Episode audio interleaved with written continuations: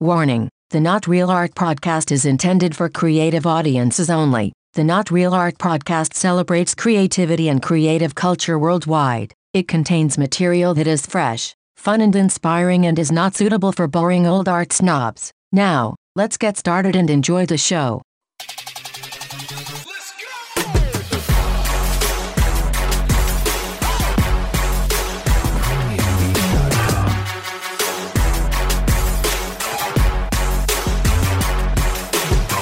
Greetings and salutations, my fellow creatives. Welcome to Not Real Art, the podcast celebrating creativity, the creative class, and creative culture worldwide. I'm your host, Sourdough, and on today's episode, I'm honored to be joined by a true Renaissance man. He's first and foremost a painter, then a working actor and writer, husband, father, the one and only Michael Ornstein. Hey, Hey, Michael, how are you, brother? good morning. Oh man, it's so good to see you. You too, man. Man, you're looking fresh. I got to tell you. Clean shaven. oh, that's the trick, right? Yeah. Maybe I need to do that. That's excellent. But you see, I mean, you know, I lad before I saw last time I saw you, you're on the brink of moving. There was so much going on. Obviously, a lot of stress. You're kind of over the hump now. You've moved, and now you're back in LA working for a few days or whatever. You seem lighter. You feel like you know you're over the hump. Yeah, it feels really good to you know to be uh to be going into a new a whole new world, moving to the Midwest, you know, by the East Coast. Man, Midwest. I'm, I grew up in the Midwest. I left in the Midwest for very good reason. Yeah, yeah, yeah. Great place to grow up. Well, how are you finding it? Where are you exactly? We're in Cleveland, actually. Okay, you yeah. know, and we're finding it pretty good, and you know that's why we're there, man, to grow Yeah, up. You yeah. know, we have two kids, eleven and thirteen. Yeah. and they've experienced so far New York City, Los Angeles. And now they're going to be, you know, in this small little town that's containable. Yes, You know, go yes. to a ball game, go to a concert, do whatever they want, hop on a train. Listen, I mean, you know, truth of the matter is, I have, you know, real concern and guilt sometimes about raising my kids in this crazy city of Hollywood. You know, having grown grown up in the Midwest with those simpler pleasures or what have you. So I think that's great for your kids. Yeah, I'm hoping, you Yeah. know? And also, you know, man, uh, work wise, I've always worked better like when I'm out of New York City, out of LA, out of a big city, out of, you know, to look at it like, okay, this is where I go to work. Yeah, And here I am, and, you know, I'm, I'm, I'm painting and I have some time and I'm writing. There's something about being, obj- it's an objectivity that I gain, I think. yeah, yeah, yeah. Well, by the way, you have a great neighbor, isn't Dave Chappelle a citizen of Ohio? Is he? Yeah, I he hope so. actually is. Yeah, yeah, yeah, he totally yeah. is. Yeah. he has a whole bit about that. I think where you know why he lives in Ohio. Oh. I think he kind of grew up for uh, in Ohio for a bit, but he actually has a big farm there. He lives there full time. Yeah, I just saw him. He was doing something with the people after the shooting in, in Dayton. He Yes. was he was working with these people and he, he was talking about them and saying how wonderful they are and strong. Yes. And resilient. Yep. Uh, yeah, I love him, man. So how many uh you've been see you left LA what, 2 months ago now? Yeah, about two months. Uh, we packed up, and uh, I was still shooting, so I couldn't really travel. The plan was to for all of us to drive cross country. Yeah. you know. So we packed up all our stuff, and you know, and then I was still working. So it ended up uh, Zoe and the kids flew out, and I drove out twice. I drove the dogs out. So romantic. You know, it was so great, man. I love a good road trip. Oh, me too. And it was the best this time, you know. I mean, both times I hardly stayed in motels. I just drove, man. Yeah. Slept on the side of the road in rest stops. Yeah, and, yeah. you know, and and Real trucker style. yeah, it was perfect.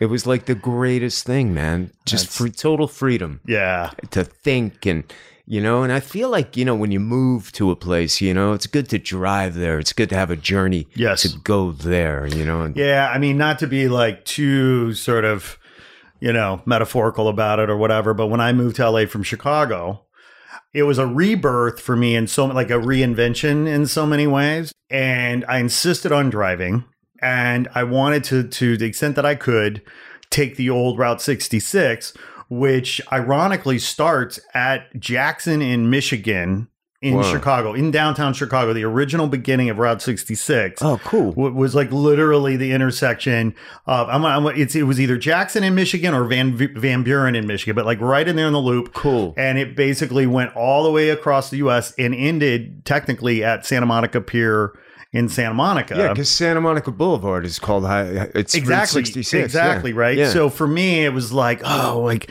like this is like a rebirth like the route 66 is like the is like the birth canal and i'm like Yeah, you know being reborn you know i love a good road trip yeah, man me too, man. i didn't Me want too. it to end I know, and they're rebuilding uh, big parts of Route 66 now. no kidding Yeah, they're they're reinstating it, Yeah. which is really cool. Yeah, it's a that's great, road. man. There's so many famous roads, like Highway 89. You know, goes up all the way up into Canada around uh, Calgary, I think. Okay. and down through you know Montana, all the I, New I- I Mexico. have to i have to plead ignorance i, I don't know about route 89 Yeah, it's the greatest. It's one of the most beautiful highways. I mean, there are like famous Yeah. highways. You yeah, know. well our highway one here in in cali yeah, for example Oh my right? God! I Yeah. mean, you know, one of the most famous highways in the world. You know. So, and you get the, one of the other benefits, right, of moving uh, out of LA into the Midwest is you get a hell of a lot more for your money. Oh man. I mean, you You know. you know, I'm guessing you have acres or something. yeah, we have like 30 acres. Yeah, and like, nah, no, we have like a really modest place, man. But it's like you know, it's we went back in time. We looked at we looked at Philly, we looked at Rochester, New York, we looked at Portland, Maine, Portland, Oregon, Austin, Nashville. Man, we looked everywhere. Yeah. You know, and nobody was looking at Cleveland. Nobody, nobody was talking about it. Right. When I started telling people we're moving to Cleveland, people were like, "Why? Is everything okay?" Jesus, You know, yeah. it was different. Right, you know, if I would have said Austin, it would have been, oh, great, Austin. Yeah, But yeah. like, no, and I was always really good at like finding neighborhoods in New York Yes, City to yeah. move to before they gentrified Yeah. that I could still afford. Yeah. You know what I mean? I Yep. was always, I always had a knack for that. Right. And I feel like I did it again. Yeah, here, yeah. You know? Because it's got everything you would need. Well, it's and talk about city. talk about the art scene in Cleveland. Well, the art scene in Cleveland, I think, has a little connection to, I'm hoping, has a connection to the art scene in Detroit. Sure. Two hours away. Right. And then you got Pittsburgh right below it, another two hours. You got Chicago five hours that way. Yeah. You got Toronto three hours that way. Yeah. So I feel like what's going on in Cleveland. It, there's a lot of theater. There's a, the museum is like world class, man. I mean, it's free. You know, there's Right. a lot of philanthropy, philanthropy, and um, and I'm not sure what is going on yet in Cleveland, but I want to have a lot to do with the art scene in Cleveland. Yeah, yeah. You, just, You I mean, obviously you just got there, but no, that's so Yeah. exciting, right? To Yeah. think that you can have an impact. Yeah, Right. you know, and uh, and there's a lot of there's a lot of street art there. You Yeah. know, I see it a lot. Yeah. and people think about it a lot. And uh, you know, it's one of these cities the- like Winnipeg. You know, it closes down in the in Yeah. the winter. Right. So in the winter, artists figure out what they're doing and they mm-hmm. kind of like hibernate. Mm-hmm. And then the spring comes and it's like boom. You know, so there's a lot of time I feel for artists in Cleveland to chill out with their work. You know, with Right. themselves. Yeah, right. You know, Sort of hibernate and gestate and Yeah. right, right. all yeah, that. yeah, yeah. You know, and out of that comes really good music and art and plays and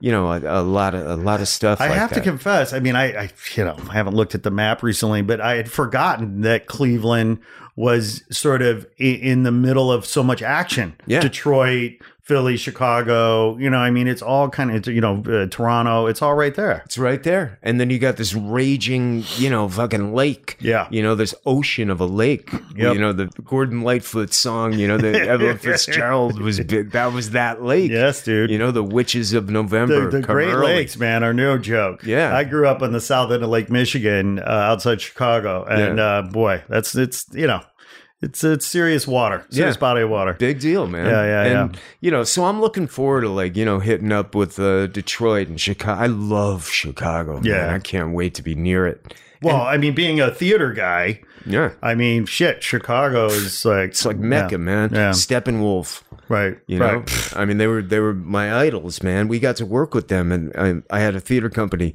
I was a part of a Circle Rep theater company in New York, you know, Mm-hmm, and we hooked up with um with Steppenwolf years ago, man, and Mm-hmm. did True West and Balm in Gilead, you know, which is a, a show that like changed my life, man. Directed by John Malkovich, and Right. Terry Kinney, Gary Sinise, Jeff Perry, Glenne Headly, uh, Laurie Metcalf. I mean, The, the pedigree is just, I mean, it's Wow. it's world class. So you don't Yeah. you don't get better than those people. Yeah, and the audiences, you know, Right. that you get in the Midwest. Right. You know, I've done a lot of plays in the Midwest. You know, like three, four hour plays. Well, you have like a know? deep connection with Terre Haute, Indiana. yeah, man. Like, Like that's so random. I mean, Yeah. I, you know, specifically, I was born in Gary, Indiana. I grew Yeah. up in Northwest Indiana. I've been to Terre Haute many times, and when Yeah. you and I met, and you, you were telling me about this Terre Haute connection, I was like, "That's very random." Yeah, it's amazing. This guy Michael Tigley, he, he runs uh, this place down there called And you know, and I I connected with him, and I just love it there, man. I have this painting, and it's like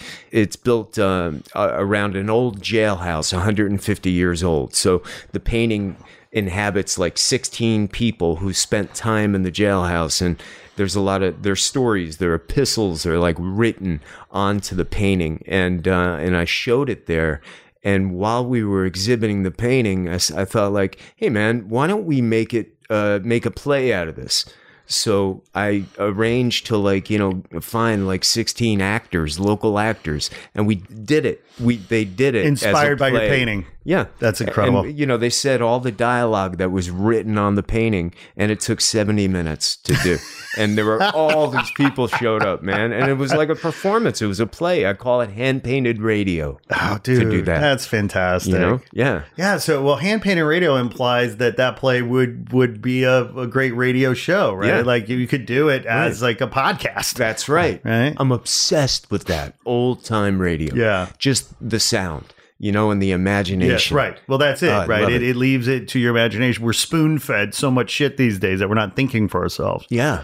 You know, Right. and hearing that, you know, listening, sitting back and listening to a story, man, that's so ancient. Yeah, You know, so you know, and you got that's a little campfire time. shit, man. Yeah. I mean, yeah, You know, yeah, that's Ah. what we're all about, man. Right. Folk tales. that's so good. You know? That's so good. Yeah, that's one of the things I love about your painting is that you incorporate language so much. Yeah, and you know you you're such a prolific painter that's another whole nother conversation but the one of the things that's always jumped out of uh, to me about your work is your integration of of language the written word story yeah, narrative yeah. It's really important to me, man. I know it always has been, and really early on when I was younger, when I was like 17, 18, and I would show my stuff to people. You know, they uh, a lot of people really hated that, you know, and really came down hard on me. You know, don't write on a painting. You can't write on a painting. What is this? It, it turns a painting into bullshit. A guy from a gallery told me that Yeah. it turns a, a work of art into bullshit when Yeah. you write on it. that's not real art Yeah. You know, and I felt like, wow, that's fucking interesting. You know, it, it turn uh, words, story turns a painting into bullshit when you write on it because it reminds you of something. You know, Yeah. And it's just like that's what's so dangerous, man, about people talking to young artists. Yep. You know about stuff and saying shit like that because that stuck with me, man. I'm, I'm yeah, it did. You know, and and uh, yeah, it made me it made me do it better. It made me write more. You right know, and, well and- the arrogance right the arrogance of the uh, intelligentsia of the art world uh, these fucking assholes Yeah. that think that they know what art is when they can't paint themselves out of a fucking paper box or Yeah. whatever bag and probably every art movement in throughout history you know the the disruptor innovating uh, innovator uh, painter artist was told by the gatekeepers that day well that's not real art and uh, now we study them in art school Yeah, that's right. You know, there are all these rules. You know, like you can't go beyond that line. You Yeah. can't go beyond this line. You have to know the rules. Yeah. Well, I don't know any of the rules, man, because I never studied art. I never, you know, I studied it on my own. There's so many artists have not studied art. Yeah, man. I mean, you know, I mean, what's where's the opportunity? There was no opportunity for me to to study art when I was a kid, other than like I grew up outside of Manhattan. Right. So you know, we'd go to New York City, go to the museums, Yeah. go see all the shows, Yeah, and yeah. you know, and go to the uh, when uh, Soho before Soho was Soho. You know, my parents were into going to the. St- there was one place called Food. Okay. Mm-hmm. And we'd go there. They'd have a bulletin board, and artists who lived in the neighborhood, the squatting in the in the you know old factories. Yeah, in the old buildings. Yeah. You know, they would say, "Hey, man, I'm having a show today. Come Mm-hmm. in. I'm having an open studio." And me and my parents, I was a little kid. You know, we would go up these gigantic staircases into a, a, a tremendous raw factory space, and somebody'd be working in there. Right. You know, and I would just sit there and watch them. Right. You know, and that was my education for art. Dude, that I mean, what what a priceless uh, uh, experience for a young, impressionable, emerging Wow. artist. It was so important, man, to just watch them work. And they wouldn't even look at me. I mean, they would just work. Yeah, right. You know, they were just happy to You- be there. right. Some little kid, you know, with hair, hair, foot up on my head, you know, curl, you know, just sitting there staring at them. That's and so also all the street art that was going on at the time. Yeah, right. You know, this is the 70s, the early 70s. So Yeah. you had the trains coming from Brooklyn and from the Bronx, and you could see them, and they were up top, and hear them and see them. Like, I'm my, what a show that was, man. To look up and feel that sound in your belly, you know, and see those colors coming like on trains, man. And there was one cat. I think his name was Richard Hambleton. I'm not sure Okay. he would paint like i mean i started seeing these figures all over lower manhattan and the bowery and the lower east side because that's where we, we went a lot and because of katz's deli and shit you know? Right. Yeah. Sure. and uh, you know, in Little Italy and Chinatown, and you know, uh, so there were these uh, figures, and they he used black paint, and they weren't aerosol. He used a brush, and they he would hide them around a corner and a doorway, this that. And when I was a little man, I mean, that to me was the most exciting thing when I would find one and see one. You know, even if we were driving by and I would clock one, they just like they took over my mind, man. These things, these figures. It was like it was like it's like hide and seek or something. Yeah, Right? Like you're yeah. you're you're you're these these things are hiding from you. You're seeking them, finding them. Yeah. What a cool know? impression. I mean, so they. I mean, they- they're they're just burned in your memory. Burned in my memory. Yeah. Cause back then, I mean, New York was awesome, man. It was dangerous as fuck. It was so dangerous. It's so boring now. It's so boring now. It's all gone. All the ethnic Yes. little beauties are It's, gone. it's, it's you know? called homoge- homogenization or Yeah. gentrification or whatever. Yeah, man. it's sad. But Yeah. back then, I mean, you know, there the graffiti, the you know, and that that was different, man. That was just like very that was very aggressive, and it was very mysterious because Yeah. you never knew what he was trying to trying to do with these figures. You yeah, know? right. But it was around the time when people, you know, would get mugged Yeah. regularly. Yeah. You know, you'd hear, uh, I got mugged, I got mugged, I got mugged, I got Right. mugged. Well, he was painting fear. He was painting fear.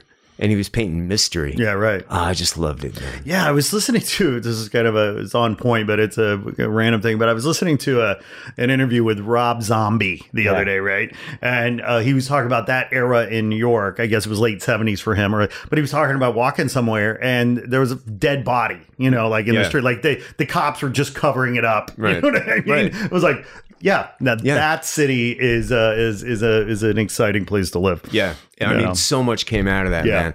I mean, the whole the, uh, independent film scene Yeah. came out of that. CBGBs came out of that. The Right. Ramones, Patti Yeah. Smith, Yep. television, Yep. Yep. the Dead Boys. Yeah. You know, all of it. That was all happening. And you were there. Yeah, I was there. I Well, was by there. the way, okay, so hold on for a second. Let's give a shout out to your mom and dad. yeah. Oh my Right. God. And I don't think I've ever actually asked you about your parents. I don't even know if they're still with us anymore. Yeah, my dad is. Yeah. So I know? mean, let's let's talk about your parents. I mean, Yeah. you know, how did they influence your life? Because clearly it was epic. I mean, it was it was fundamental.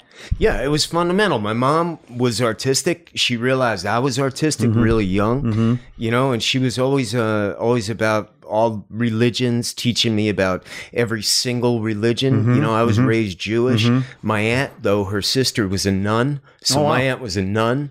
And I, you know, I was Jewish, so Yeah. it, you know, I got to learn all about, you know, what a nun is about, Yeah, you know, and yeah. what what that- Catholicism, yeah. And. Buddhism and Judaism, and out of that came Joseph Campbell. Yeah, right. You know, my mom turned Power me on. To, myth. yeah, Joseph. Campbell. My pop turned me on to Jack Kerouac when I was a child, and so I had like Joseph Campbell, Jack Kerouac, my aunt who's a nun, New York City, like all these people I met, and my mother was very into that. You know, she cultivated that. Like, I wanted to be an actor when I was a kid, you know, because I would watch, like, you know, Jimmy Cagney movies with my grandfather, Humphrey Bogart, you know, three o'clock in the morning when I would sleep over. That's what we would do. We watch old movies. Yeah. And I loved it. And I wanted to be, you know, I wanted to do, do that. I wanted to be Bogart. You know, when I was like, you know, six years old. you know, I wore a hat. I dressed like my grandfather, you know, That's, wore a hat. That's tie. amazing. And I also, I, I don't knew- think I know yeah. if I don't. I don't think I know. I, I I don't think I knew who Bogart was at six. So I'm Yeah. envy. I, I envy you. Go ahead. Well, not only did I know who Bogart was, I mm-hmm. knew about the history of Italian and Jewish and Irish Yeah. gangsters, you know, in the in the city, you know, How from business the really 20s. gets done. Yeah, Yeah, right. Like that was that was my my world and cowboys and Yeah. you know all that stuff. So. Right. Uh, so my mom dug it, you know, that I wanted to be an actor. So when I was like 12 years old, she's like, "Okay, you want to study acting?" And I said, "Yeah, I do." Mm-hmm. So she uh, uh, took me to the American Academy of Dramatic Arts in New York, and I studied with really serious people there, man. Yeah, I mean, yeah. people were smoking and eating egg sandwiches in class. You know, the Yeah. teachers, Yeah. drinking coffee. Right. They were working artists, Right. working artists, and they were older people coming from. You know, uh, the generation, like two generations before me, man. Yeah. And the first play I ever did was a Eugene Ionesco play called Rhinoceros. I mean, this like totally profound, you know, surreal piece. and how old were you? I was like 12 years old, man. you know, and we did it for real. It was great, man. yeah. And then after that, I wanted to study, uh, you know, all the people from the group theater, like Lee Strasberg. So I went to Lee's school, you know, Mm-hmm. Saturday classes. Yeah. Matt Dillon was in my class. It was a kick ass class. It was great, man. And, you know, I was doing like sensory work, you know, you know, when I was like 13 years old, you know, like Yeah. really cool. Learning how to relax my body, learning how to uh, catalog my memories, learning how to really, you know, explore my mind and my psyche when I, you know, 13. And No then, wonder you're a super weapon. you know, I mean, I took it real serious because I would go back to Jersey. I, wouldn't even talk about it. Nobody knew I was Right. doing that. You know, I Well, wasn't this an is this is spiritual development, hell yeah right? for real, man. You know, in a big way. And nobody, and I just kept it a hundred percent private. I didn't act or audition, or I wasn't interested in that at all.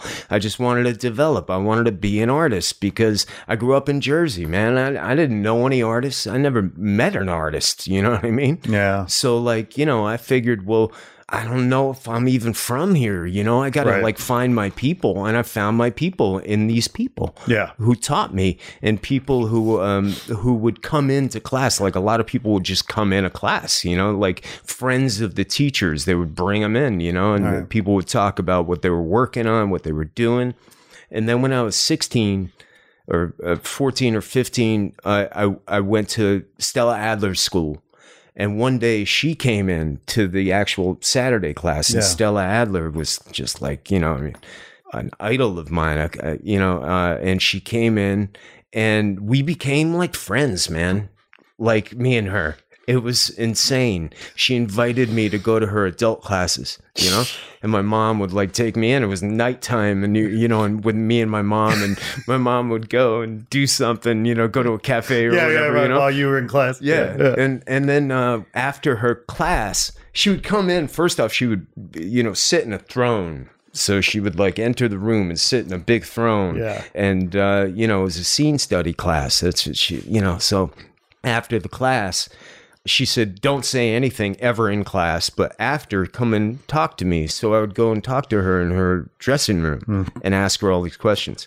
And one time she said, Never put your head on the pillow unless you change the world that day.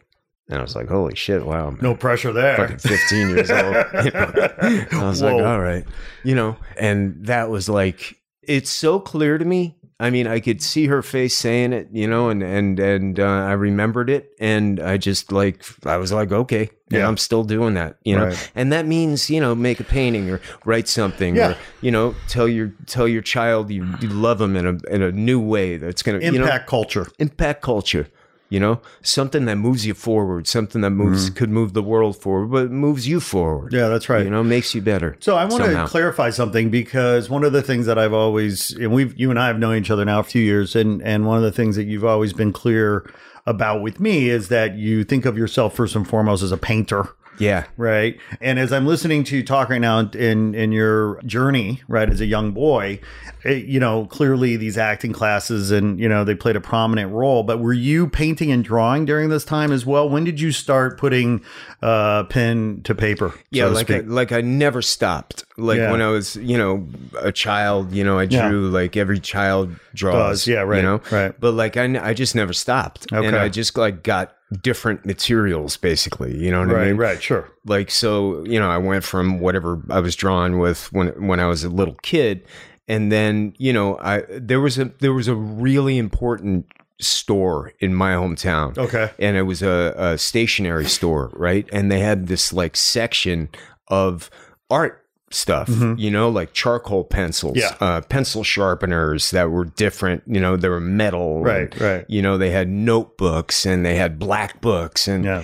they had all kinds of paper and the guy who was running it his son worked there and he looked just like cat stevens No kidding. you know Yeah, back then Yeah, right. early 70s Yeah. you know and he was a hippie and he had like you know like uh you know beard and long hair and curly hair and and uh and he would teach me about what this stuff was because I would ask him all these questions all the time. Right. And the shop was right around the corner from my pop's business, you Okay. know. So I would go there all the time and and and start experimenting with whatever I found there in the shop, you know, colors and and uh, you know pa- different papers and different paints and and stuff like that. So growing up, that's what I started doing, and that too, I kept it completely private. Interesting. I, I didn't tell anybody I was doing it. I just I just painted and messed around, you know, with o- uh, oil paint and anything I could get my but hands But you weren't showing these uh,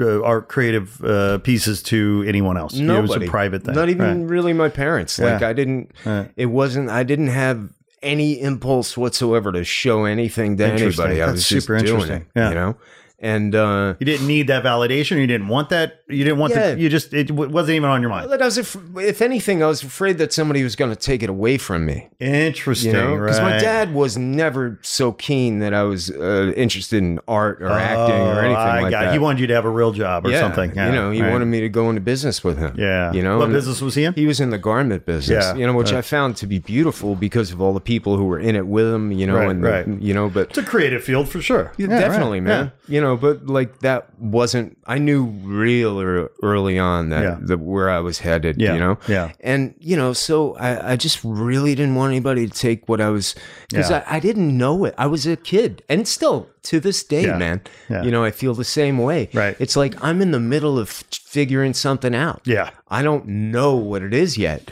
So I don't want anybody to, to come in and start telling me this and that or do this or do that. I want to figure it out because if I figure if I figure it out, I'll figure it out my way. Yes. And then I could always learn the conventional way. Of course. You could always learn convention. Yeah. You know, and I'm into that. Well, what I appreciate about your story is that, you know, the conventional process might say, you know what, learn the rules and then figure out your voice, right. right? Or your point of view or whatever.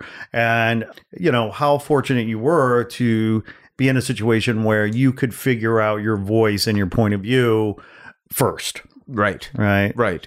Because I had I had no one to teach me convention. Yeah. And I couldn't, you know, Google something. Right. We didn't have that. No, yeah. You know? And there Didn't were exist. uh, absolutely no painters except for my mom, Yeah. you know, and my dad painted a little a little bit. Interesting. You know, but like uh you know, I mean, the only reference that I had was going to these studios when I was when I was a kid, Yeah. and seeing people work, Right. And I mean, people were working large scale, and they were painting with like vicious material and getting paint everywhere, and you know, really in the midst of what they were doing, and that's what I learned from. I I, I remembered it. I remembered. Uh, a friend of uh, my folks, her name was Ronnie, and she owned a shop called Wearable Art in Soho. It was really one of the first shops down there. And one day we visited them. They lived, they had a brownstone down around Jane Street, and I remember going there, and uh, the, her husband was out in the patio in the back, and we hung out with her. You know, because my, my folks went to high school, grew up with her. Yeah. And uh, but the husband he just stayed in the back. He didn't even come and say hello, and he was painting, mm-hmm. right? And I was looking at him, looking at him, looking at him, and like, just a little kid. And I just went out. I just got up because Uh, they weren't talking to me or anything. I was Right. just sitting there, and I went and I hung out with him in the back. And again, man, he didn't even fucking look at me. You know, he just like let me be there, and like I was a cat or a dog or something. You Hell, know, he did he he might not not have known you were there. He might have been he- in his own world, I, right? I, bet. I- Yeah. I never even thought of that. yeah, and he just worked. And for the whole time that we were there, I was just sitting there looking at him, watching what he was doing, and you know, he had a shirt off. He was wearing like cut off jean shorts and no no shoes or nothing. You know, and it was just like he was in his own house in his own world, man. And uh, you know, I heard that we were getting ready to leave. They were getting up. So I went in the other room and we went toward the front door. And then I turned around and there he was. And he shook my hand and he introduced himself as we were leaving and gave me like the biggest smile. And it meant so fucking much to me. And that's maybe why I didn't feel like showing or didn't feel like doing anything because of the the feeling that I that I saw these artists not paying me any mind. yeah. They weren't looking at me and saying, "Hey, what do you think? You got any questions? Hey, I'm doing this and I'm doing that." And Right. no, no, no, no. They were just doing their thing It was for them It on a certain level. them, yeah. man. Right. And if someone was sitting there learning or digging it, right. that's cool too. Yeah. You right. know, that's cool too. One time, I when I went, I went to college for a year. You know, for acting, Mhm. and the same thing. This guy Bruce Furtman did this uh, in in our uh, movement class. It was like he was doing martial arts. Mm-hmm. He was teaching, gonna teach us Tai Chi and Aikido. Mm-hmm. So the first class that any, that I ever had in movement, you know, uh, you know, real serious movement class, he uh, greeted us. He was doing Tai Chi for like a half an hour. Yeah. We walked into the room. He was doing Tai Chi. For a half an hour, we watched him Right. Do Tai Chi. Right. And that's know? all. Like, he was just doing Tai Yeah. Chi, and the class was about you coming in and watching. Right. Right. And feeling Yeah. that. That, energy. Yeah. Not not a word, Right, man. right. Just this is where you are now. Right. Welcome to That's my so world. So powerful too. Tai Chi. I remember uh, years ago. I was traveling. Uh, it was it was uh, I was in San Francisco International Airport, and it was one of those rush hour kind of deals where it's like you know the plane's taking off at like six p.m. You know everyone's done their work and everyone's rushing to their planes to get home or whatever, and it was just madness in the terminal, right? And I'm going down and I'm walking, and there's this beautiful Chinese woman. She's probably I don't know. She was probably in her twenties, young gal and she's doing Tai Chi at her gate. wow. She's waiting for her plane. And it was arguably, so well, certainly one of the most beautiful sights I've ever seen, period, because she was the the calm of the storm as the world was raging around her. She was at peace doing this Tai Chi um, uh, movement. Yeah. I mean, it, so right? yeah. So It's I just like stops time. It it- redefines it does. time. It does. It It's does. A, it, like an invitation right. to go to a place where there's no time. And a reminder of how how hectic and crazy our time can be if we don't slow down. yeah. Right? And dealing with energy. Yeah. You know, you're dealing with energy, man. Your Yeah. own energy, and, and you're inviting other people to join in your, you know, Well, bring their energy. And It's you neat. know, obviously, you know, what do I know? But like, I'm still tripping out on the fact that that there are classes focused on movement. yeah, yeah, it's a big deal, man. And of course it is, right? Like I've never thought about it, but of course, if you're an actor or you're studying acting, like I can totally see that movement would be a core discipline. Yeah, it's what it's all about. Painting, even writing. You know, it's about movement. Even if you're sitting there with a typewriter or a computer or, you know, dictating, you know, it really is about movement, starting with the breath and then moving your body by what you're feeling and what you're thinking. And you could define a whole character. I mean, Sons of Anarchy, uh, Mayans with Chucky, you know, his movement is really fucking important to me, man. And, you know, uh, throughout you know, uh, everything that's going on in his head. It's really what's in his body that that I'm working on. And every character that I've ever done, you know, I I find that character through how they move and through uh, you know how they uh, you know because how you move informs how you breathe and how you talk and how you look at things and how you think. You know it's all about how you move. When you watch like montgomery clift or like jimmy dean marlon brando all those guys i mean they were deep into a mo- movement. And what's wild is that me coming up, I mean, I, I, think I was like the last generation that really had a connection to what those guys were doing. The, so, you know, so not to interrupt, but I have a question. So, would you say that the young actors these days that are coming on into the biz are are embracing and, and and studying and learning the fundamentals in the way that you did in your generation? I feel like if they go to Juilliard or yeah, you know some right, right. really great program, like you know, I went to Mason Gross School of the Arts yeah. in Rutgers. It was a Meisner technique, voice, yeah. movement, uh, acting, everything. You okay. know, if you go to you know if you go to one of those programs and they're they're uh, teaching it in an old school, you right, know, pure right. way. I bring that up because yeah. uh, in the visual arts side, like I remember, you know, there's a lot of these. They tend to be for-profit art schools or what have you. But um, I've also I've been very disappointed in looking at portfolios of students who have graduated because it seems like many of these programs skip over the fundamentals, say, of sketching. Yeah. Right. They, they're going, eh, seemingly, they're going right into learning Photoshop. Right. It's and I'm like, wait heartbreaking. a minute. I want to see your sketchbook. What do you mean? Yeah. I want to see how you think. What yeah. do you mean? Your sketching shows me how you think. Right. You know, and it's and, the basis for everything that, yeah. that they're doing. Yeah. You know, yeah. And I, th- I think like, you know, it's that old old school, you know, two generations back, you know, people who were, uh, you know, in their 80s when I when I was, you know, 18. Yeah, you know, those yeah. people were my friends, right. and people like Anna Sokolow, she was my dance teacher. I mean, she was in Martha Graham's original company. I knew people who were in the group theater you know and you know the the technicalities yeah these beautiful technicalities that you base your whole shit on for right. the rest of your life. Right, right. You know, I mean, they, when they were young, I mean, like, you know, when they were young, that was very serious. It was a trade. You were learning a craft. You yes. were learning something. Yes. You were learning how to sharpen a pencil. You know, it's like when you talk to a, su- a sushi chef yeah, see right. a Jiro dreams of sushi or whatever. Yes, yes. How they talk about like, you know, the omelet, making an egg. Yeah. You know, the simplest thing. Yeah. And finding, you know, the most technical difficulties in this most simple thing and really getting into it you know you you need that tool man.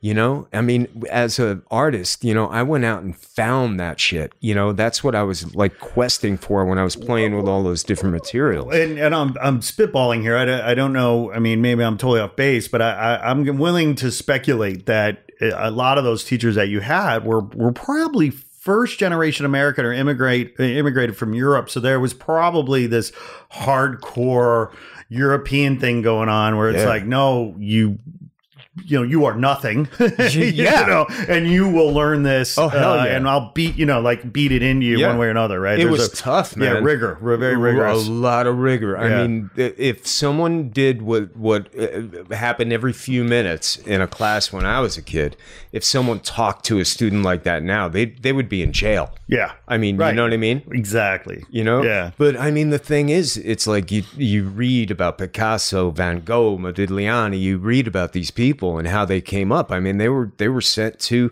you know, uh, very serious schools, man, yeah. and learned, you know, the basics like Da Vinci learned, like anyone yeah, learned, you right. know, through the years. Yeah. Like my kids right now, you know, they don't even know how to write cursive. I right. mean, my kids actually no, no. know how to write. Yeah, cursive, no, no. You know but the I mean? kids these days, like, they're just typing. Yeah, they're, right. they're just typing. Yeah. And now, you know, uh, the way like an iPhone is or yeah. this or that, you don't even have to type anymore. All right. You could just dictate. So all of our tools are being taken away from us. Right. And if you, you know, if the battery goes out, man, you got to have a pencil. You got to be able to know how to draw. Yeah, right. You know, it's really fucking important. Yeah. You know, because, you know, somebody t- told me really early on, a director, his name was Joe Rose, like the first play I ever did. And he said, that uh you know it's like a tennis match man you got to have boundaries you got to have something that you're working inside of for discipline to give you freedom you know Yeah, it's really yeah. important to have Yeah. rules and and and boundaries and stuff like that It's focus too. yeah, it's focus, man. You need to be in there. Like if you're improving, you know, the improvisational artists, you know, people who do that live, you know, they have they have really rigorous boundaries, man, and that's what makes them that free. They Right. they have a work. They're connected to the people they're working with, Mm-hmm, and they they know where they're going. Yeah. You know, because they have these boundaries, and that opens up the world to them. Yeah. You know what I mean? Right. It gives them so much freedom. So I think it's really important, man, that people stay away from the computer. You know, Yeah, right. really stay away from it. It's a luxury. It's a luxury. Yeah. and uh, you need your uh, your fundamentals in place before you go play with these powerful tools that you know you know they have their place. Yeah. but they're not. Uh, they're they're the they're a means to the end, but they're not the end. Yeah, you know? they're not. Um, but I want to go back because this this whole conversation we're having about your you you studying movement as an actor or what have you, or the power, the importance of movement in all these things, like what I appreciate about this is that I'm seeing your painting in a new way now, having this conversation because your paintings have such energy that is all about the movement of the brush and your hand and uh, and and the and maybe if there's a writing uh, language uh, narratives written into the paint, there's there's there's a flow there, and I just you know in all candor had never really thought about how how your mindful movements or your your mindfulness around movement might be informing your painting. Yeah, like a lot, like a Yeah, whole. it's totally lot. clear to me now. Yeah. right.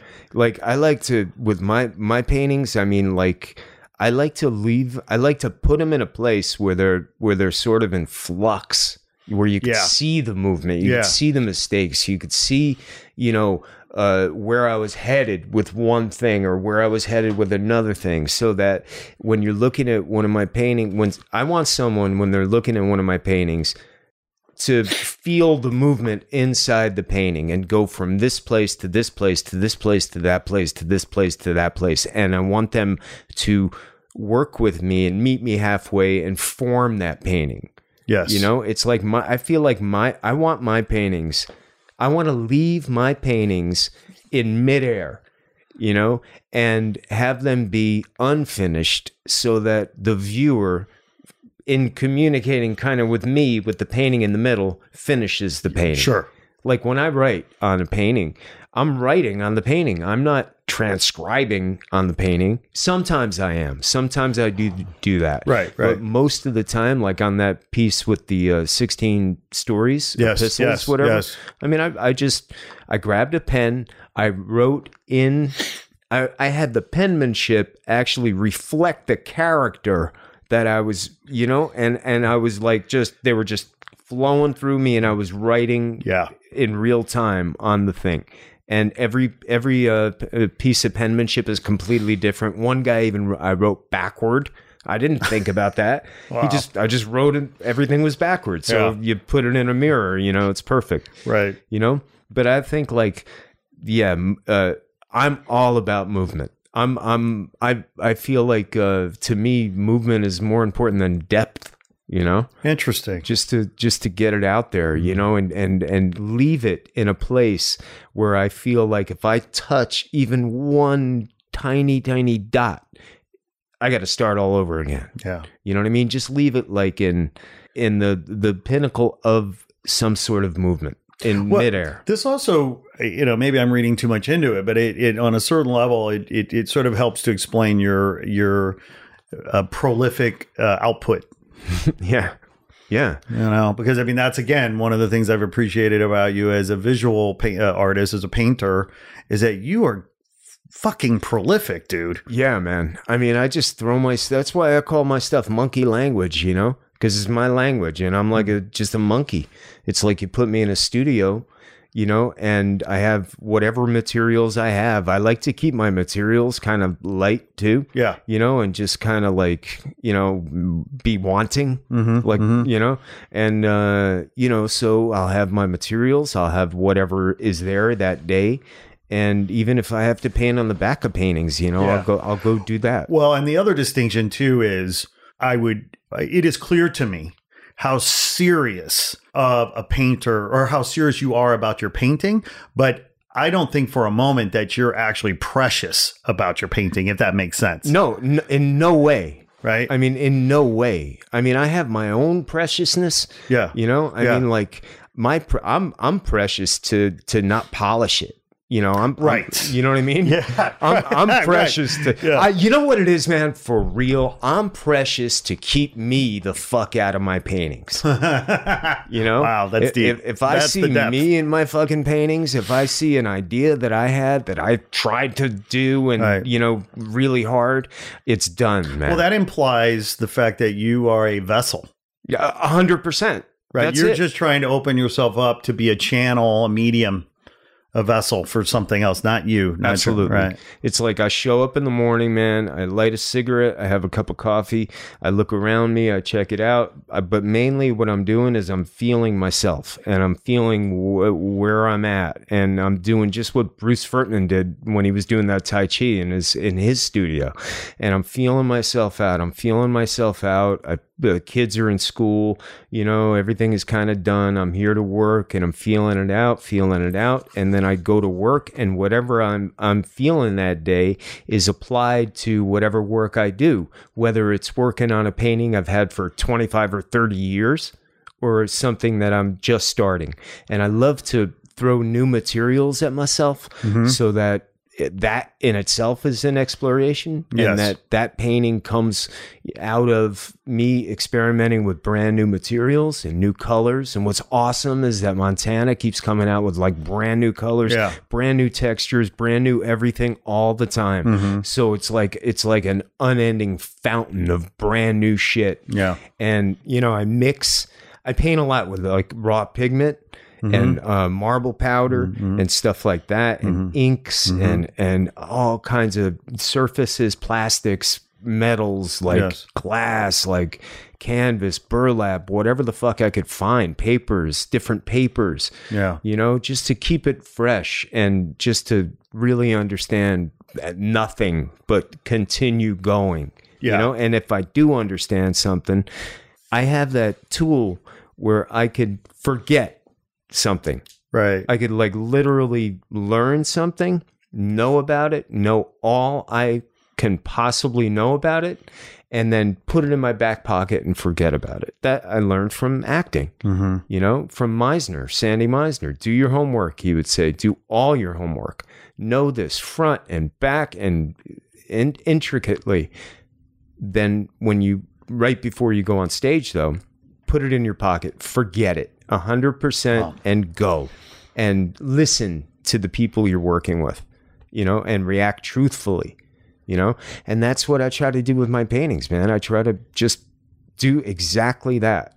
I I've been painting, you know, 50 years, you know, and uh, you know, I know what I'm doing for what I do, you know, Yeah. for my, you know, flavor of doing. You know, I Yeah, I know yeah. that. Right. And, you know, but when I'm painting, I don't want to know anything other than that I'm li- literally a vessel and that shit is coming through me. I have no idea where these stories come from. I don't know. I don't know where these colors or images come from. I paint a lot of people. Yes, you do. Yeah. You know, it's like sometimes uh, my grandfather comes up a lot. Uh, this woman with red hair comes up a lot. Mm-hmm, you know, this this uh, reddish brown hair. You know, I used to have a, a recurring dreams about her. Now my daughter looks exactly like her. Yeah. all these paintings. my daughter's starting to look exactly like this girl.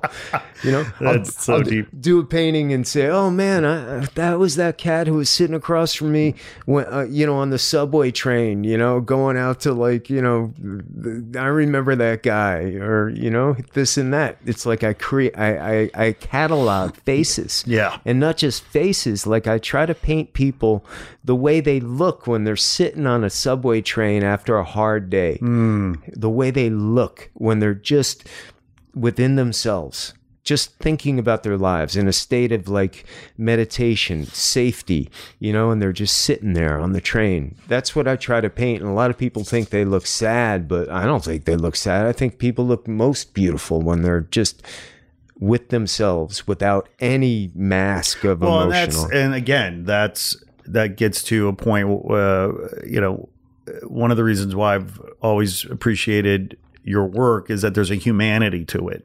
I think. Thanks. I mean, it's not. It's You know? not. Well, the, the, I mean, that's it for me. I mean, I it, it it it obviously would resonate differently with different people, but but I've always thought there was a humanity to it. I didn't necessarily know why that was, but now you know you're unpacking that a little bit. Yeah, I mean, I just it's really important to me to to like Studs Terkel, Hmm. Anthony Bourdain, people who were interested in talking to people and having those people's stories Yeah. be told. Sincere interest. Yeah, Yeah, you know, it's really important to me, Yeah. and to represent uh, another human being in a state where they are, you know, is really important to me, and just to make it honest Yeah. you know like when i read about uh, the riots in, in tulsa oklahoma in 1921 never knew about that i came upon it you know years ago like just by chance man What was the what was a racial thing or what was happening? it was yeah. a, a, yeah. a white woman yeah. said that uh, a black elevator operator some kid raped her or she was ra- you know Yeah. she made up a story Yeah. you know Fuck. and it ended up you know these guys got on their crop planes and dropped bombs onto the shanty towns you know where all the people live burned down you know houses people's houses you know uh thousands of ho- of houses and stuff like that so I, I did these four paintings you know a, a a grandson a mother a father and a grandfather you know just came out of that and that just happened man. You know it just came out. And once it comes out you know i follow it you Yeah, know but right. but now i have a representation of of the tulsa riot of 1921 it's really important to me. And the people who own those pieces are also really very very important to me. They're they're amazing artists who, Mm-hmm. who own these these pieces. And you know and they know the story and they know who those people are so it's really important to me man when somebody has one of my pieces that they know where it's coming from and they know that it's a piece of history and Yeah, that it's really about something and and it's about something in the way that that a an old delta blues folk song or you know Yeah. is is is about a flood you know Right. that's like Right. what i'm trying to do Yeah. stagger lee there's 30 40,000 versions of the song stagger lee Yeah. you know Right. all these stories some and there was even a steamship a river boat named stag stag stacko lee Yeah. you know Okay. a lot of stories man throughout Yeah. history but that story you know is is thousands of years old the story about john henry you know with his hammer Mm. you know uh thousands of years old it, it applies to everything a guy right. works so hard Yeah, you know yeah. against the system that it kills him he lays down his hammer his wife picks it up and keeps going Yeah. Right. you know what I mean? That's that's like you know that's in us. We are born with that. Yeah. thousands and millions of years ago, whatever. Right, right. You know, and and it's just a way of telling these stories. And you know, I guess when you're alive in a certain time, that's your time to tell stories about your time. Yeah. But drawing on history, like you were talking about before, like history is important, man. Well, Really now important. it's, it's and, and now more than ever, right? Yeah. It feels like you know we maybe we've never been great at uh, remembering history, but uh, certainly it feels now we. To, you know, tend to repeat, repeat history Yeah. because we don't remember it or don't know it in the first place. Yeah, and we got to be real careful, man, because you know times like these can lead Fuck, us back like in the to just the turn of a screw, man. Yeah, man. and it's really dangerous. So I know a lot of young people, you know, right now they they ain't interested in history. Uh, uh, you know, whatever happened five years ago or before that, you know, doesn't really apply. You know, and all that because. You know of of uh, of where perspectives are, but it's really important to know history. You got to know your history because that's what makes you a warrior, makes you strong. Well, and, and this also just gets back to the bigger part of the conversation too about being a student of your craft. Know your shit. know your shit. You know, we, we were talking about, you know, Google earlier and, and not having Google when we grew up. I, I uh, I'm 49. I don't know how old you Yeah, are. You look like you're 30. Thanks. Yeah, you look fucking great. But uh, you know, so we didn't have you know uh, these these the access to this information. We actually had to go to the fucking library and check out a book and read a book. Or talk to an old man. Or talk to a mentor, uh, an expert, uh, uh, older, uh, you know, person, citizen. yeah. You know, now we're living in, you know, feels like the kids, they, you know, they YouTube it, they Google it, they feel like they know it. And it's like, no, dude. Yeah. it's not the same. Yeah. No. You know? And they know things, you know, I mean like they'll they'll know who covered the song for people out. Right, right. You know, but they It's won't a- know who where it came from. Yeah. You do know that it's a cover of the original that was, yeah, 30 Yeah. year, you know, But, like, they don't- decades they don't know No. that. No. You know? And like when I was a kid, I mean that's all I wanted to know. Yeah. You know? I mean like first time I heard uh you know, Patti Smith or read Okay, so I was obsessed with Patti Smith. She was like Yeah. my I was in love with when I was like 12 years old. She was like my Marilyn Monroe, man. Yeah. And you know, she just blew my mind, you know. She talked a lot about Rimbaud. I read about Jim Morrison, who also talked about Rimbaud and he talked about Nietzsche and so did she, you know. So I went to my librarian and you know, seventh grade or whatever, you know, and I said, I want a book of, on by Nietzsche, and she sent me to the principal. They almost threw me out of school What? for asking for that. And I was like, what the fuck? You know, are you people nuts? I'm reading. I'm, you know, and that was the other thing Yeah. studying acting. Yeah. Because people would turn me on to these books and turn Right. me on to these concepts. Right. And then I would bring my mind back to New Jersey and try to like get it. And Yeah, you were being corrupted by the uh, freaks in New York City. Yeah. Yeah, right. You know what I mean? But it was really important to me to know my history, you know, and to learn that, you know, Baudelaire and then Rimbaud and then this person and then that person and, you know, on and on. You Bob wouldn't go to a Patti Smith. doctor that didn't go to medical school. You know? Exactly. So, doc, what's your qualification? well, I watched a video on YouTube. I Googled it. Yeah. I bought some equipment. That's right. That's right. I got this awesome set of surgical tools. exactly. Don't Let's they make me look shot. official? Yeah. Oh, I Oh, man. feel that your, you know, your problem might be in your neck. Let's start there. That's right. Okay. Yeah.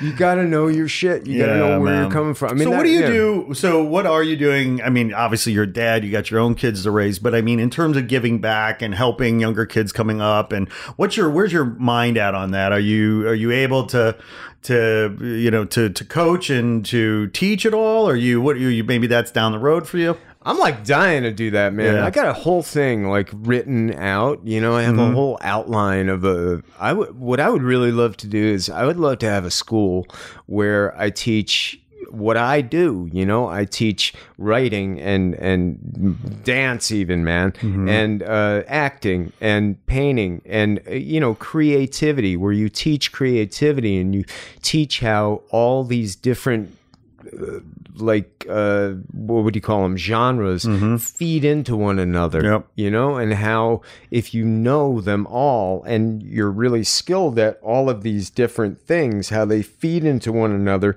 and how you're never going to run dry you know you could just keep drawing Yeah. from writing and from music and from all of these different genres and that's one really exciting thing about moving to Cleveland Right. That I could teach. I would love that, you know, and visit all these different schools. There are tons of schools, you know. And what a what a what a hunger uh, or, or a need you know there there is for such a thing. I mean, you know, I grew up uh, in, you know went to public school uh, in the Midwest, but um, we actually had a at our school uh, uh, uh, in our community we had a good tax base. It was working class, but everybody was employed and Yeah. doing well, solid middle class. So our school, our high school, had a great liberal arts education. So we had yes, we had academics and, and honor classes, things like that, you know.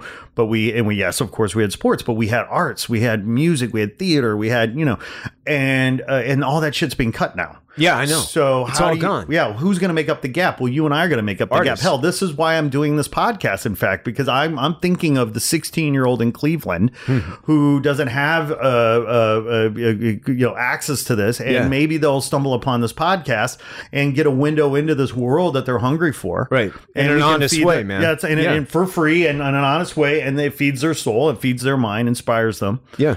You know. I mean, it's really important, man. I mean, like uh, back in in uh, well, uh, at, at one point, I lived in uh, Canada, outside of Montreal, Hmm. you know, and I, there I was figuring out, okay, what could I do here? So I found a place. I, I worked with like Alzheimer's patients. Wow. And I would go in once a week, and I would say to them, "Draw your house where you grew up." Draw your house. And people would draw their houses where they grew up and like they were able to like talk about them and I would ask them questions about their houses. Yeah. But, you know, they were totally not in the moment, Yeah, you know, but right. like with their houses, Right. they remembered Right, that. right. You know, and like throughout, like I lived when I lived on Cape Cod, all the time. I would, I would, every chance I get, uh, I got, I would, I would try to connect with young people. I was showing a lot there, you know. Yeah. So people, I would invite classes to to my play to my uh, where I was showing and talk about the work and and you know just let them ask questions. You know, just a lot of questions. So I'm hoping to do a lot of that there in Cleveland, you know, and work with young people because it is our responsibility, man. I mean, we're the people we're, who have to uh, who have to make it available, Yes. you know, because the art is being cut of all things. Right. Is cut, and history isn't taught very much either. Right. You know, and art civics. and history go hand in You know, hand. on and on and on. Yeah. You know? Yeah, man. Uh, and, and we have a, you know, uh, obviously, you know, uh, middle aged guys. I mean, it is, we have a responsibility and a duty. Yeah. Absolutely. we got to step in, man, and really make that because I mean that's what's important even if people don't grow up to be artists. You know, it's important that they have that experience Yeah. and they know that that's available to them. Well, and and you know, our listeners have heard me tell this story many times, but um, you know, the you know Gordon MacKenzie's uh, book "Orbiting the Giant Hairball." Uh, Gordon was the chief creative officer at Hallmark Cards uh, for years and years and years, and um, he wrote "Orbiting the Giant Hairball." To really focus on, I mean, the subject of the book is really about how do you maintain your artistic integrity when you're working in a corporate environment, right? And but the story he t- or a story he tells in the book is he could, would go speak to school kids, mm-hmm. and you know kindergarten, first grade, second grade, second grade, and and on and on. And he always started his talks with the same question: Who here is an artist? In kindergarten, every kid raises their hand, Yeah. right? Well, by third grade, like maybe one kid. Wow. Every year, it just went down and down. Right? Yeah. And his whole point is, what the hell are we doing? Right? Yeah. to to school you know to these kids and yet creativity is the only only thing that's really going to solve the existential problems that face mankind Absolutely. I mean, it's science, it's medicine. Yes. I mean, creativity Yes. is everything. Yes, There's yes. nothing No. that, you know, I mean, you know, if, if uh, two tree branches blow into each other, you know, uh, from wind in nature, Yeah. yeah, creativity has nothing to do with that. But everything else, creativity has something to do with. but how those how those limbs land on the ground uh, on each other Yeah. you know somebody walks up and goes oh wait that's actually that would actually make a really good shelter if i laid some pine boughs on that That's you right. know what i mean it's that and level. even that, even Right. building the first shel- shelter, building Yeah. the first fire, that Right. was creative, man. Yeah, that was a creative fucking act. And that's a key point. I think we have such a one-dimensional. You, you, know, you were talking about these people in you know New York or whatever, telling you, you know, that's not art because you write on it. I mean, we have such one-dimensional uh, uh, perspectives on what art might be or what creativity is. No, if you're a scientist, if you're a mathematician, if you you know, you Yeah. have to understand the principles of creativity to innovate in your field. Yeah, and to be deep and Yeah, to be, right. you know, and and to have some compassion, man. Yeah, empathy And yeah. empathy and to understand where you're coming from. So it's really like if we cut out that from the schools, we're really creating a bunch of robots who just take tests. Yep. Because my kids, you know, that's all they talk about. I mean, you know, my kids are being educated through Google Classroom. Yeah, Right? right. I mean, why even go to school? Why Right. don't they just sit home, plug into their computer, and take tests? And that's it. Anybody, um, you know, monkeys could take a test. You know what I mean? A chicken could take a test. Yeah. It's not about taking a test, man. It's about learning something, how to think. how to think, and how does that apply to my life? Right. And that comes out of creativity. That's why schools like you know, Montessori's and Waldorf schools and all these, you know, different uh, concepts of of of how to teach kids, you know, are so popular. I mean, like you know, the Waldorf technique came. out That guy was a he was a, a German military man. Okay, And- yeah, I don't know the story. You know, yeah. I mean, it came out of like his, you know, experience in the German military, and it ended up being, you know, it's a way to teach children in a creative way where they learn at their own pace and follow their own interests. wow, You know what I mean? Great. I mean, it's really important, man. Yeah. We're creating adults. We're creating Right. people who are going to be walking and talking one day. Right. And again, man, I mean, years ago, everyone knew how to draw. Everyone knew a different language. Yeah. Everyone knew how to uh, how to write. People uh, were raised on liter- real literature, man, real Yeah. books, and Yeah. you know, and knew how to write, and knew how to do things, and knew how to cook. you know, Right. And by the way, fix knew, something. knew how to go outside and ha- and and play and skin their knee. Yeah. And you know, uh, and, and be better for it. Yeah. You know. all that Yeah. and all that shit is is very important it's really important i mean like you know halloween's coming up what we do is you know we dress up and we have fun and we go out and collect candy and hang out with our friends Yeah. you know that's that's what's still happening now Yeah. what would happen in 10 years from now if halloween was just like you know you're you're online and you know you get an app and you collect candy Right. i mean if it Right. was you know boiled down to Yeah. that and Well, by the way, that could know? totally happen. I mean, if God Yeah. forbid something weird happened on a Halloween and there was some, God forbid, you know, uh, criminal terrorist uh, act, yeah Halloween would be over in a over heartbeat. in a Oh, done. second. Yeah. It would be like, oh my God, how could we have ever gone to someone's Yeah. house and accepted candy? It's like, how could we be free? We can't be free anymore. Yeah. That's the thing. We're not. We're, we we we we don't. We're not willing to die for our freedom. right. And we're putting our own selves in jail. Yeah. You know? Yeah. But uh but yeah, man, it's it's it's all really important and and the most important thing no matter what you do, I mean like is that is that you you have a sense of what art is and what creating art feels like, you know, that you have a sense of that. For you sure, know? brother. For and, sure. and, uh, you know, and so I mean, Kafka was a clerk, man. Yeah. he wrote all that stuff. He was working in an office. And Yep. Yep. Bukowski, you know, he was working in a post office. That's where he wrote that shit from. That's what he did every day. And a lot of artists had jobs. Yep. like jobs all the time. I've had more jobs than than anybody. You know, uh, anybody uh, who, you know, I mean, I know people. Not I. I I didn't mean to say I've had more jobs than anybody. What I meant to say is most people just have one job. That's Yeah. their job.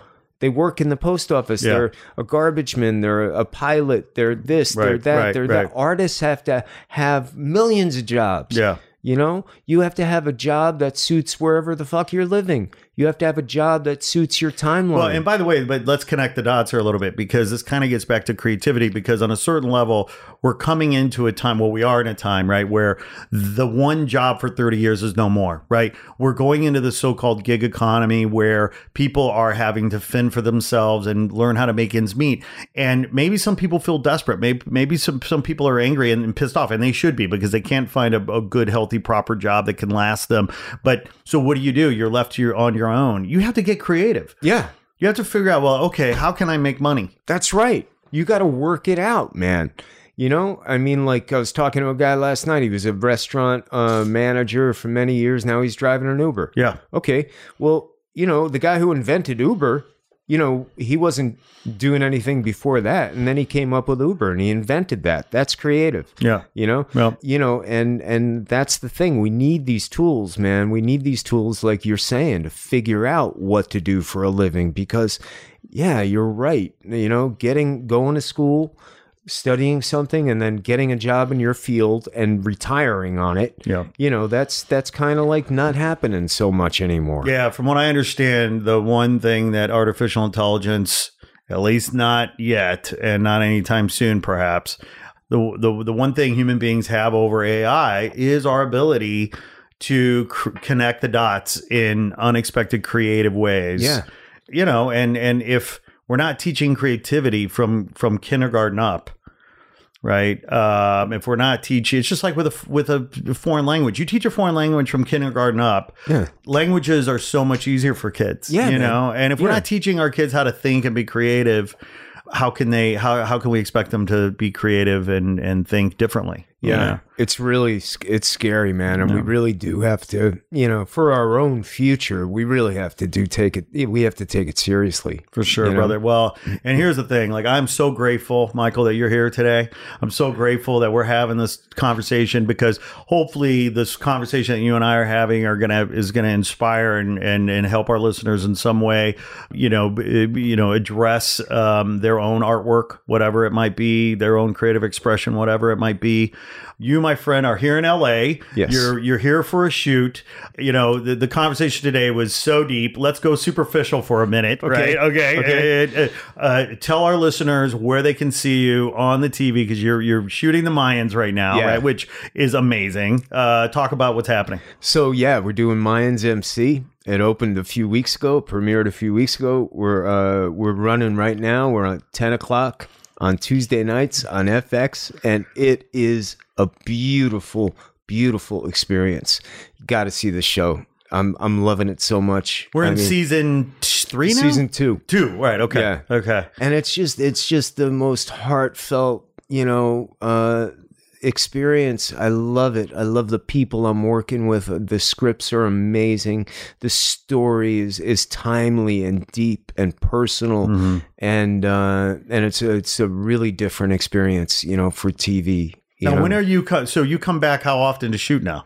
we're well i mean, It varies. I'm guessing. Yeah, I mean it varies. Like in future, I'll come in when you know when I'm Yeah. needed to be here. Yeah, you know, yeah. and and uh, and and what's great about that man is that I'll be living in Cleveland, you know, in a house with my my wife and my kids and my dogs and you know all that stuff, and then you know get on a plane and go to work Yeah. and then show up like a like a savage man, like an animal, and that's how I like it. Right. I like to work that way, you know, so that I'm just 100% focused on the world I'm in, Yeah. you know, staying in a motel up, up by where we're shooting and Yeah, just you, you guys up. shoot up. Uh, where, where Yeah, you, we shoot out in the- out, out in yeah, the in desert. boonies. Yeah, Yeah, man. Yeah, that's so cool. Yeah, you know, where it looks like, you know, uh, you know, Mexico. Yeah, it looks yeah. like right right there, you know, we got all that all that beautiful land, man, where we could just go and go and go. Oh, that's it's so awesome, good man. for the soul, man. I've Just been be- waiting yeah. since I'm 10 years old, man, to be a, a, in this gig right here. Wow. I mean, for I real. I That's looked awesome. around myself, you know, I just looked around. I said to myself, man,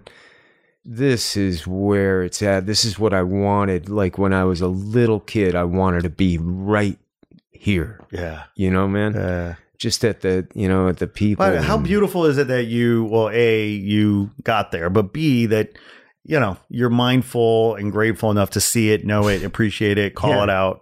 A hundred percent, man. I mean, I, th- I I'm thankful every day, every day that I could that I could still paint or write, put two words together, you know, or or show up on set and and uh, and really truthfully be there, you know, in a big way. I mean, I'm thankful for that every single day, you know, and and I try to cultivate it. Are you able to to sort of segment or bifurcate when you're acting? Are you thinking about your visual art at all? Are you are you are you do you have your black book? Are you sketching at all, or do you really kind of keep those things separate? It's like, you know, it's like it's always happening at the same time. It's Yeah. just the focus is more on the acting. Right, right, It's like when I'm doing a play out of town. Yeah. You know, it's like I'll fucking, you know, before I come home, you know, when I'm getting ready to come home, I'll be packing my bag and and realize I have like 15 canvases here, man. How am I going to get home? You know, I've had to take trains from, you know, gigs instead of flying, you know, I mean, stuff like that. Yeah. But it's like, you know, everything, it's like almost like writing in formation. It's like, you know, uh, the painting leads now, and then the writing leads, and Yeah. then the acting leads, you know, it's Ebb like and that's how it yeah. is. Ebb Yeah, and yeah, flow Yeah, yeah. you know but everything still informs and feeds in Right, you know right. i mean like the visual art like you know i mean um, we're working in film you know so it's a very visual medium Yeah, too you know so right. you know so that acting actually has its visual medium Mm-hmm. and that's kind of what i'm dealing with like how what is this shot and how what's my relation in this shot what what am i doing in Mm-hmm. this shot you know being here just spatially even Yeah. you know you got to think of all it's so complicated Yeah. man when you're acting i mean it's just like and and the more you do it and the, the more experience you have and i have a lot of experience in the theater with live work and Yeah. movies and tv and they're all so different Yeah. you know every one of those mediums is really different and you know and the more you know the more you could play with you know which is really cool so you know uh so here you know you have a script and you have actors and then you have the uh the directors and then you have the lighting and then you have the visual shot i mean there's so many different levels to be alive in and to, and to work in. It's just so beautiful. Well, you're radiating right now, oh, Michael man, I'm happy to be with you, man. this has been such a gift. Yeah. Thanks for coming out and make me promise. Please come back. Absolutely, I'll come back, and you got to visit me in Cleveland, Cleveland, man, or I'll Ohio. come, I'll come to Chicago and see you too. Let's do it. You know, man. You got it. Absolutely, right, brother. We'll meet in Detroit, whatever. Dude, in all candor, this is embarrassing. I have not been to D- Detroit since I was a kid. Let's let's go and explore that Okay. together. We'll- we'll make that a field it. trip. Grab Circus too, man. Oh, well, Wouldn't that- shout out Michael Circus. Michael Yes, Circus, Yes, man. yeah, cool. Yeah, man. Let's do that Okay. explore. That's great. Looking forward. All right, brother. All right, my brother. Be well. Hey there. Thanks for tuning in. Please be sure to like this episode and share it with your friends on social. And if you haven't already done so, please be sure to press subscribe and follow us on IG at Not Real Artificial. We appreciate the support. Sourdough out.